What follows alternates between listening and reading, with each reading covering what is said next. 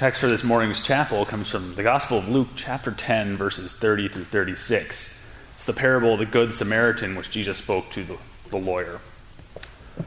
A man was going down from Jerusalem to Jericho, and he fell among robbers who stripped him and beat him and departed, leaving him half dead. Now, by chance, a priest was going down that road, and when he saw him, he passed by on the other side. So, likewise, a Levite, when he came to the place and saw him, passed by on the other side. But a Samaritan, as he journeyed, came to where he was, and when he saw him, he had compassion. He went to him and bound up his wounds, pouring on oil and wine. Then he set him on his own animal and brought him to an inn and took care of him. The next day he took out two denarii and gave them to the innkeeper, saying, Take care of him, and whatever more you spend, I will repay you when I come back. Now, which of these three do you think proved to be a neighbor to the man who fell among the robbers? During my vicarship experience out in rural South Dakota, I learned that the residents sometimes greet their neighbor with a subtle hand wave as they drive past oncoming traffic. Realizing this, I tried it myself, but I didn't get waved to as often as I thought I would. I was wondering why that was. Well, turns out there was some elitism. I asked someone in South Dakota why that was, and he said to me, No one's going to wave to you if you're driving a car, especially one of foreign make. Turns out that all American truck drivers don't take too kindly to Toyota Camrys. Now, when we talk about the Good Samaritan today, I'm not trying to say that you have to wave to every vehicle you drive past. The comparison is the elitism involved. It's picking and choosing who your neighbor is. So, who is my neighbor? Jesus answers the, this question with a parable. In it, he speaks of a Jewish man beaten and left for dead. His own people didn't help him. And not only were they his own people, but there were religious leaders that walked by and didn't help him. They just passed him by and went on their merry way. The neglect of one's neighbor even happens among people that would seem to be friends. The one that comes to the rescue, though, is the most unlikely of helpers. It was a Samaritan. They were seen as enemies of the Jews. So, why would a Samaritan go out of his way and put himself in danger by helping a Jewish man? Jesus makes this illustration to show that neighbor means all people. There was no picking or choosing allowed.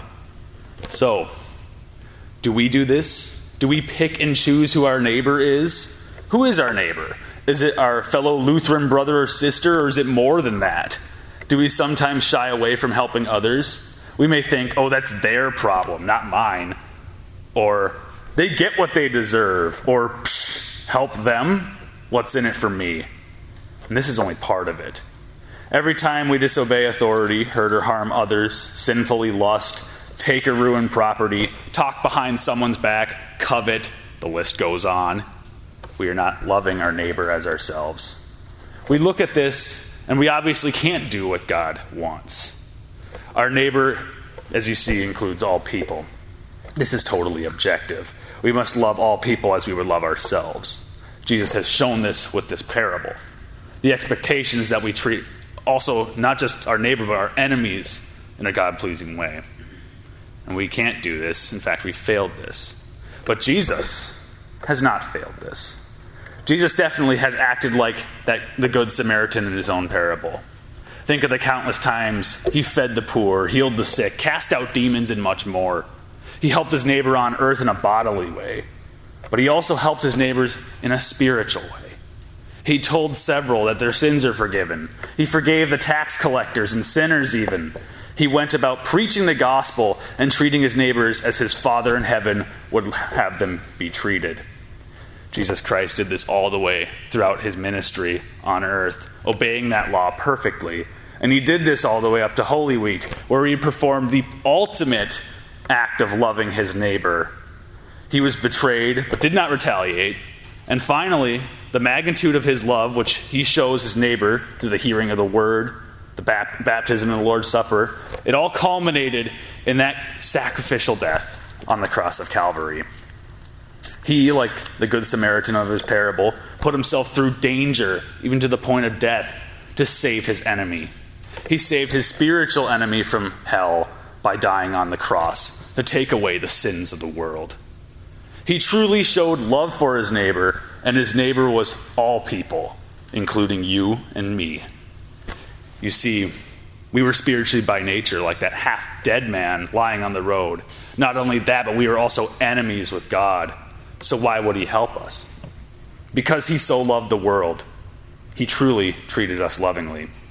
It doesn't even matter what our background was, it didn't matter how we were spiritually enemies with God. He sent his son Jesus, who sacrificed himself to save us.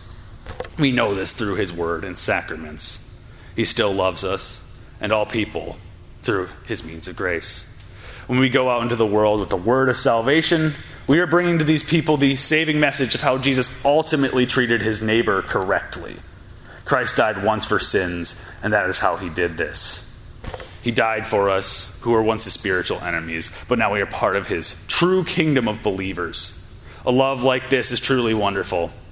Christ truly did act like the Good Samaritan by dying to save his spiritual enemy, that being us.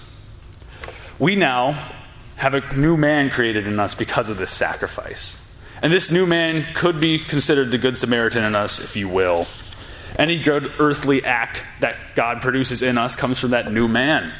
When we go about our daily lives, we see several people who are spiritually like that half dead guy in the ditch. We can pass them by, or we can go and give them the good news of salvation. We can give them the gospel, which nurses them back to health. The Holy Spirit in that situation uses us to bring them to Christ, who is that ultimate Good Samaritan. Not only do we act as Good Samaritans to the unbeliever, but we do this with our fellow Christians as well. When we constantly remind, console, admonish, enlighten one another with God's word, we are acting as that Good Samaritan is in that way. We, are, we act as Good Samaritans because our Lord and Savior Jesus Christ was the ultimate Good Samaritan for us by dying on the cross. So, in light of all this, let me leave you with words from Jesus himself. My command is this love each other as I have loved you. Greater love has no one than this to lay down one's life for one's friends. Thank you, Lord Jesus, for showing your love and laying down your life for ours. Amen. We'll close with hymn 457, all three stanzas.